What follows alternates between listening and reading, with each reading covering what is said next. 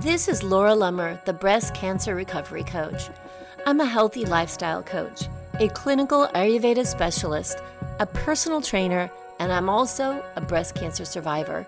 In this podcast, we talk about healthy thinking and mindfulness practices, eating well, moving your body for health and longevity, and we'll also hear from other breast cancer survivors who have re-engaged with life and have incredible stories to share.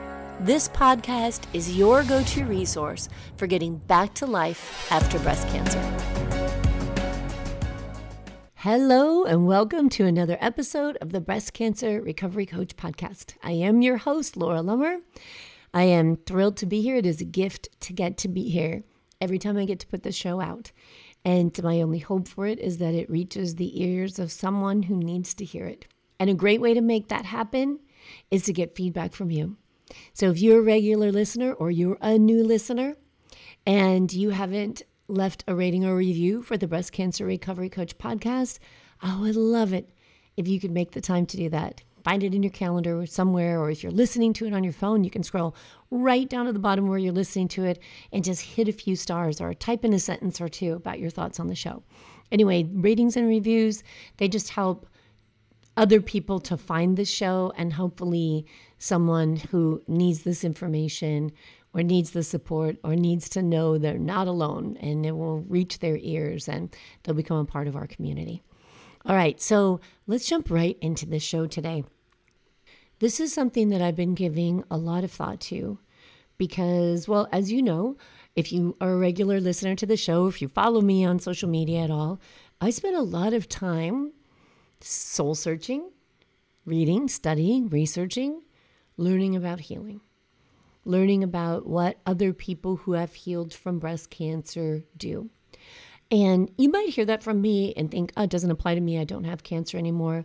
But I just want to offer that when we go through treatment, that's to cure cancer, right? It's to remove the disease or the cellular imbalance from our body. But I think that's very different from healing. So removing the disease is one thing, but then searching yourself, connecting to yourself, to your life, to your food, to your environment, to your relationships, looking at what can I change from my past so that I support myself even better? What does the future me look like? Like, what's my dream of her? And what would she tell me to do to support myself?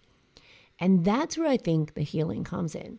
And that's what I work on. So yes, I'm trying to heal from active disease, but all of us are trying to heal from something, whether it's something from our past, whether it's breast cancer, whether it's the scars from breast cancer. And I don't just mean physical scars, but all of the experiences in life that we still struggle through, that we may have in our mind and keep thinking about, and creating pain in our life as a result of that. All of that needs healing. So I read the statement, and I'll be straight with you, it rubbed me the wrong way when I read it. I think I've talked about it in a previous show, but not in any detail like I'm going to do today. But the statement was, what have you done to participate in your own illness? And I thought, I don't like the sound of that, right? It sounds like I gave myself cancer. And of course, that's just the way I interpreted it. It was just my thought at the time, but it stuck with me. It's one of those sticky thoughts. And I kept thinking about it. What have I done to participate in my own illness? And then another statement came up in a book I was reading, and it said, you really have to look at how your illness serves you. And that didn't sit right with me. Wait a minute, what? Cancer benefits me, serves me? Oh, you know, there's resistance. Absolutely, resistance came up in me. How does cancer serve me? I don't like it, right? Didn't want to think about it then. But it kept coming up. And I keep reading more books on healing, and those two things keep coming up. How does it serve you? How do you participate in your own illness? So I thought, well, shit, I guess I better think about this. I better look at this, right? And at first I didn't come up with anything, which is pretty much because I didn't want to look at the fact that this illness serves me in some way, right? So when you're still resisting it, you're not going to come up with a lot of good stuff. And, you know, the part about participating in my own illness, that I could look at and begin to say, all right, what could I have done differently, right? There were definitely relationships, work environments, things like that, that you could refer to or label as toxic, that I maybe should have changed sooner than I did and didn't. And then that's kind of an opening, right? A lens to start looking at that through. So also participating in your own illness, I don't think means you give yourself cancer, but it does mean that you're allowing your body, your mind, your emotions to be in stressful places or unhealthy environments longer than you know is good for you. And in those situations, that can definitely cause a weakness in the immune system, and that can be an opportunity for cancer. So when I think about how do I participate in my own illness, not being true to myself, realizing something is a situation, a relationship, an environment that I don't want to be in, and then not changing it, looking at my diet, looking at anything I put in or on my body, and asking myself, you know, is this really serving me? In that case, you know, in the other case, it's situations and environments that you don't like, but you stay. And when it comes to eating and drinking and things we put on our body or in our homes, that can be, well, I like it, but I know it doesn't serve me in as much as it doesn't support healing. So a couple different perspectives there. So I can look at that and I started to make peace with that. Okay, I get it. Absolutely. I can see how we could refer to that as participating in my own illness by knowing I could make changes and then choosing not to make those changes, choosing not to dig into them and look at why I do them and just mindfully observe them and the challenges that may or may not come up behind them, but then just choosing not to address it because it's just easier, right? Because it's too hard, because I don't want to change, whatever the reasons might be. But then comes this other statement, how does your illness serve you? And I still think, that is a really hard one to wrap my head around. How does my illness serve me? And then I was doing some coaching calls over the last couple weeks, and I learned so much from coaching calls. So friggin' much. And as I'm listening to these women, and that phrase pops into my head, ooh, that's how your illness is serving you right there. You know, and I'll give you an example. Some examples can be, you know, if I have cancer or if I'm in treatment for cancer, then I don't have to do the things that I don't want to do. So let's go back 30 seconds to saying, if I'm in a job I don't like, but I don't want to really dig into the thoughts behind it or all the challenges behind it or all of the tethers to the job and whatever it might be, finances and security and all of this stuff, and I don't want to dig into it, well, I don't have to do it if I'm going through chemotherapy.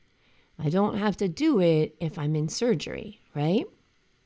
And I'm doing some calls and I'm hearing people say, you know, I just kind of like not having to do things. And so that triggers me to think, ooh, how does that relate to me? Am I doing that? And I am in some places in my life. I absolutely am. And so I thought, oh, dang, this is how the disease serves us, right? And so I started to really see, you know, I think about how we talk about, how I refer to going through breast cancer as this veil being lifted, as we begin to see things more clearly in our life. And then this starts the struggle. This starts that struggle of what do I want my life to look like? And then, dang, some of the stuff I need to do to change it is really hard. And I don't know, it scares me. And it scares me. Will it change my relationships? Will it change my job? Will it change my income? Will it change me? Will it change who I am? Will I like who I am? Will people still like who I am? Right? All those thoughts go through our head. So we have this before cancer life, and we may not really like everything about it. Oftentimes I'll hear people say, you know, cancer ruined my life. And then we start coaching and I hear all the things they didn't like about themselves, or their previous way their life was, or their lifestyle. And I think that what happens is that cancer brings an awareness, because that veil gets lifted and we start looking at things differently. And then they start looking back going, well, I really wasn't happy with that. And I was judgmental, and I was angry, and I was passive, and I did let things happen that I didn't like, and I did keep a job that was toxic that I didn't want, and I did tell myself I wasn't unworthy. And now I'm really just opening my eyes to it. But then we look forward and we see, I want things to change, but maybe I can't get a complete picture of how that's going to look if things change. Or maybe even the little tiny glimpse into what it will look like if things change is really freaking scary right now. And it seems difficult because I've got to have some things that I perceive as challenging conversations with those that are close to me or those that I work with or whatever. So we essentially find ourselves stuck between these two worlds. And this came up, this realization occurred to me today as I was on my own coaching call with my own coach and talking about this subject and asking, like, digging into what are ways in which cancer serves me, because I don't want it to serve me, right? I don't want this in my body. I want to be healed from it. And for anyone who's listening who doesn't have it, you don't want it back, right? So we have to look at, does it serve you? Does it get you out of things you don't want to do? Because hey, it's really easy to say, and nobody judges, and everybody understands when you say, oh, I can't do that, right? And sometimes we even use our current treatment with it. We isolate. I work with so many women who isolate their lives, who are just like, I'm not going to go to this social event. I'm going to isolate. And what they're really doing is feeling a tremendous amount of fear, a tremendous amount of self-judgment, of unworthiness, and they're not processing it, so instead they're just withdrawing. So we live in this, I have this fear of recurrence because I don't want to die. And as a result of that fear and not working with it, I withdraw from life and don't live my life fully, right? So it's this interesting cycle. And I perceive that as something that's actually happening when we don't look at the ways in which cancer benefits us. I worked with a woman who suddenly, because of a lot of joint pain from her treatment, was receiving a tremendous amount of attention that she never had before from her spouse. And as we coached and as I listened, I realized there's this really deep attachment to this pain for this person, because as long as she has that pain, she gets a lot of attention from a person she really wants attention from. Now, is there another option? Of course there is. There's to stand up and say, I'm not happy with the way the relationship was. I want and need more love and attention and time from you. But she didn't have that in herself to bring that out and to face that and to confront that and to work through that with her spouse. But it just came to her as a result of what she was going through. So I think that it's, for me, there's such an eye-opening thing, because this can be happening at a really subconscious level. And you may hear me talking about it and be as irritated with me as I was when I first heard that statement, right? You may say to yourself, I don't even like what you're talking about. Don't even bring that up. This doesn't benefit me at all. But I wonder if the more irritation we feel, as I did when I heard it, is because we've really got some stuff under there that we're benefiting from. And if we face it and we own it, if we own that I'm benefiting from this, one, we have to do the work, but two, we get to break free of that chain. We get to move from that pre-cancer person, from the world that we were in, that was created by the way we were conditioned to think and believe. And I'll give you some examples. So we're raised to be conditioned and to believe you get a job, you get security, you have benefits. And if you have those things, you don't leave them. And so if something inside of you is saying, but gosh, I feel like there's something more, right? Now you're feeling this, you're thinking, oh, I had that. And now it's that jacket that's too tight. It doesn't fit me anymore. I want it to change. But I'm stuck between these two worlds of the one I was conditioned to believe was the right way to live and this other one that could be so fantastic and limitless and have all of these opportunities. I could live any way I want if I was willing to take that chance, that risk, have those difficult conversations, invest that time, make those changes, whatever they might be, in whatever area of life you might need to make them in. And then we can come back and say, well, I don't have that much energy and I'm really fatigued. And, when I do that much, I just get too tired or, my knees kind of hurt. So I don't think I'll go do that. And in that way, cancer benefits us. Now, please don't think that I'm judging or saying that you're not really having pain, because I know you do. I know I do. It's if we are honoring our body by saying, today I'm really, really tired and I need to honor my body and give it the rest that it needs. Or if we're feeling fear and then using our illness to avoid dealing with something that we don't want to feel on an emotional level, right? Two very different things. And some of that can be the fear of letting go what we were conditioned to think was the right way to live. The fear of letting go of a certain amount of income to change your life and do something you think would be really magnificent that wouldn't make enough money or have the same benefits that a previous position or something you were in did.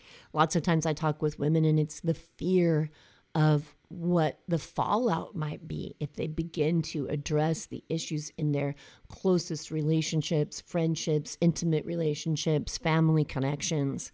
And there's a lot of fear that if I speak up, if I say these things, what will change? And I understand that, of course. I totally understand that. And we have to sometimes bring ourselves back into this moment and not let ourselves get too far ahead.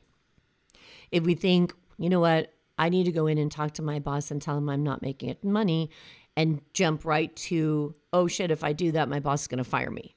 There are a whole lot of steps in between, right? If I go to my spouse and I say to my spouse, I would really like us to devote more time to each other and just make a point of committing to having more time together because I really miss your attention. Going right to, oh my gosh, this person's not going to want to hear that from me. And then we're going to end up in a big argument. And then we're not going to speak for 2 weeks. And we'll probably end up getting divorced. That's a big leap. So we have to check in with our mind when it comes to asking ourselves these questions, asking what's really under ways in which we might be participating in our illness or not participating in our healing, and ways in which illness might be serving us. So we have to be able to be really honest with ourselves, even though it may take time. I think when I started exploring these two questions, I really just scratched the surface a little bit. Just scratch the surface, go, oh, can I go there? It's uncomfortable. It's uncomfortable to think that, right? Because especially when it comes to cancer, we want to believe that it's all external. But trust me, holy cow, am I doing a lot of research. And whether the research is from a holistic point of view, from a complementary medicine, an alternative medicine point of view, or from a scientific medicine, Western point of view, there is always, in everything that I've come across, an emotional component. And again, that does not mean that we caused cancer for ourselves. But it means that if we can look at those emotional components, we might be more able to better support our immune system and our whole health, right? There's no guarantees. That's not what I'm saying either. But wouldn't it be nice if you didn't have to get that sick feeling in your gut? Wouldn't it be nice if you didn't have that tightness in your throat because there was something you didn't want to do, but you didn't know how to vocalize that? Wouldn't it be nice if you could look at those things that you avoid by using an excuse and ask yourself, how can I approach this in a more constructive way so I no longer have to avoid it? So I can step up and say, this doesn't work for me, and I need to work on this. We need to work on this. I need to change this. I'm going to take steps towards changing this. And then we don't need anything to hide behind. I found that I was really struggling with what I can only describe as this dual perception of myself. That on the one hand, I'm dealing with doctors and insurances and benefits that are looking at me as a very sick person, as a person with stage 4 cancer. And on the other side of that coin, I'm looking at myself as a person healing from a cellular imbalance with a vision of a bright, full life in my future. And I was really struggling with that. And I kept asking myself, like, why am I holding on to this piece of it, this sick piece of it? How, in what way is this piece of people perceiving me as sick serving me? And why do I feel like I have to separate those things? Like, why do I have to be a sick person and a healthy person? Why can't I be a healthy person that's working to just support healing? But there was something in the back of my mind, and I think we have a cancer mentality in our society, in the world, right? There's something in the back of my mind that says, you're a cancer patient. And I wanted to let go of that thought. I wanted to let go of that voice that kept coming up saying, you're a cancer patient. Don't forget, you can't do all those things. You might get cancer again. Cancer might get worse. Cancer might spread. And I realized, dang, that's always there, isn't it? When I hear and I speak and I read and I speak to these people who say the fear of recurrence is always there. That's a little voice in the back of our head saying, hold on, you might get cancer. Do you really want to invest in that course? Do you really want to remodel the house? Do you really want to, I don't know, spend all that time losing 50 pounds? What if you just get cancer again? And it holds us back and it keeps us stuck between these two worlds. It keeps us stuck in this damn cancer world, and it keeps us from fully stepping in to that future version of ourselves. And we might say, well, it benefits me because now I get to play it safe. You know, it benefits me because I don't have to take the risks. But it doesn't really benefit us, right? That statement, how does it benefit you, is somewhat of an oxymoron. Because we're saying, if we think about it in the terms of this benefits me because I don't want to do those things and now I don't have to do those things. But it doesn't benefit you because you're not stepping into the potential growth by looking and saying, what is really true for me? And then how do I express that truth so I can get what I want from this really constructive point of view, so I can live the life I want from this constructive point of view rather than from the disease point of view. And then we still hold on to that thread and we have that tether. We have that tether to illness. So what I just will offer you, that I am now working on myself as this becomes more and more clear to me, and as I want to be very, very aware of any little remnant of that type of thought that holds me into this other world, that keeps me into this world of play it safe and don't change too many things. And remember, you're sick. Remember, your body's not the same anymore. You know, I was at a concert over the weekend at the beach with my husband, and it was awesome, and it was Van Halen, and they were playing on the beach, and I'm in my flip-flops, and we're all there. I'm staying there with my family and some friends, and I'm not jumping. They're playing the Van Halen song Jump, but I'm kind of like bouncing in my flip-flops, and all of a sudden I feel my husband put his finger like through the back of my pants belt loop and hold me down. And I look at him and I said, what are you doing? And he says, don't jump. Because he's afraid I'm going to hurt my spine or my hip. And I look at him, I get your hand off of me. I'm not jumping. I'm just bouncing and I'm fine, right? So people around us also, right, they hold us in that sick world. They have a lot of fear too because they love us. And so we have to become really aware of where actions, thoughts, and behaviors in our world are keeping us stuck in a world we don't want to be in, and keeping us from moving towards this amazing future version of ourselves. Now, that awareness is the first step, catching your brain when it's offering these things, right? There was something in me, it was like a splinter. I felt like something was pulling me, but I couldn't really figure out what it was, and which is another reason why I love coaching so much. And as I talked through it, I went, oh, there it is. There is that thread. There is that thing of this old mentality, this conditioned thinking of this is sickness and that's what sickness is supposed to look like, keeping me from moving completely into the world of health and healing. And I may move into that world of health and healing with bones that are compromised that I have to be more protective of. And I get that. I will do that. I'm not saying we're going to have this miraculous healing and have cartilage that's the same bounciness that it was when we were 25. But I will look at that differently, and I will deal with those limitations differently, in a different way than if I'm looking at them through that lens of sickness and being stuck in that other world. I will look at them differently if I don't look at them as these benefit me. But I will see, how can I work around them and still support my health and my safety and be fully engaged in the world I want to move into? So it's gaining that first bit of awareness, that awareness and understanding of when our brain is offering us that, hey, you can't do that. You have brain fog. You might want to reconsider that because you might get cancer again. And we recognize and acknowledge that little voice, and then we choose to show up as the fully engaged person we want to be anyway.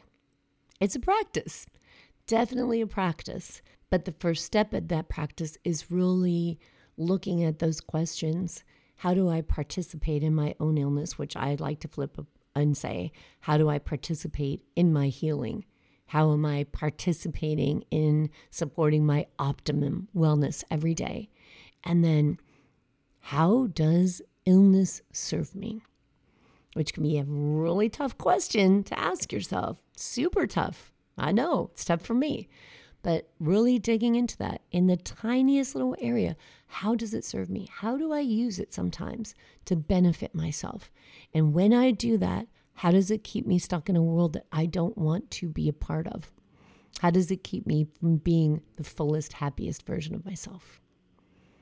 Friends, I hope that helps you. And if you have questions, if you have feedback, come and join me in the Breast Cancer Recovery Group. It is my free Facebook group. You can just go to Facebook and search it out. Or go to my website and download my free video series, The 4 Pillars of Breast Cancer Recovery. And understand and learn about that framework that I use of release, renew, regroup, revive. And obviously you can see and hear from this episode that this is a big part of release, at looking at the thoughts that keep you stuck so that you can reframe them, let them go, and take another step forward in the life you really want to live. All right. I hope that helps you. And I look forward to talking to you again next week. And until then, please be good to yourself and expect other people to be good to you as well. Take care. The voices in your head, you've put your courage to the test, laid all your doubts to rest. Your mind is clearer than before, your heart is full and wanting more, your future's at the door. Give it all you got, no hesitating, you've been waiting all your life. This is your moment.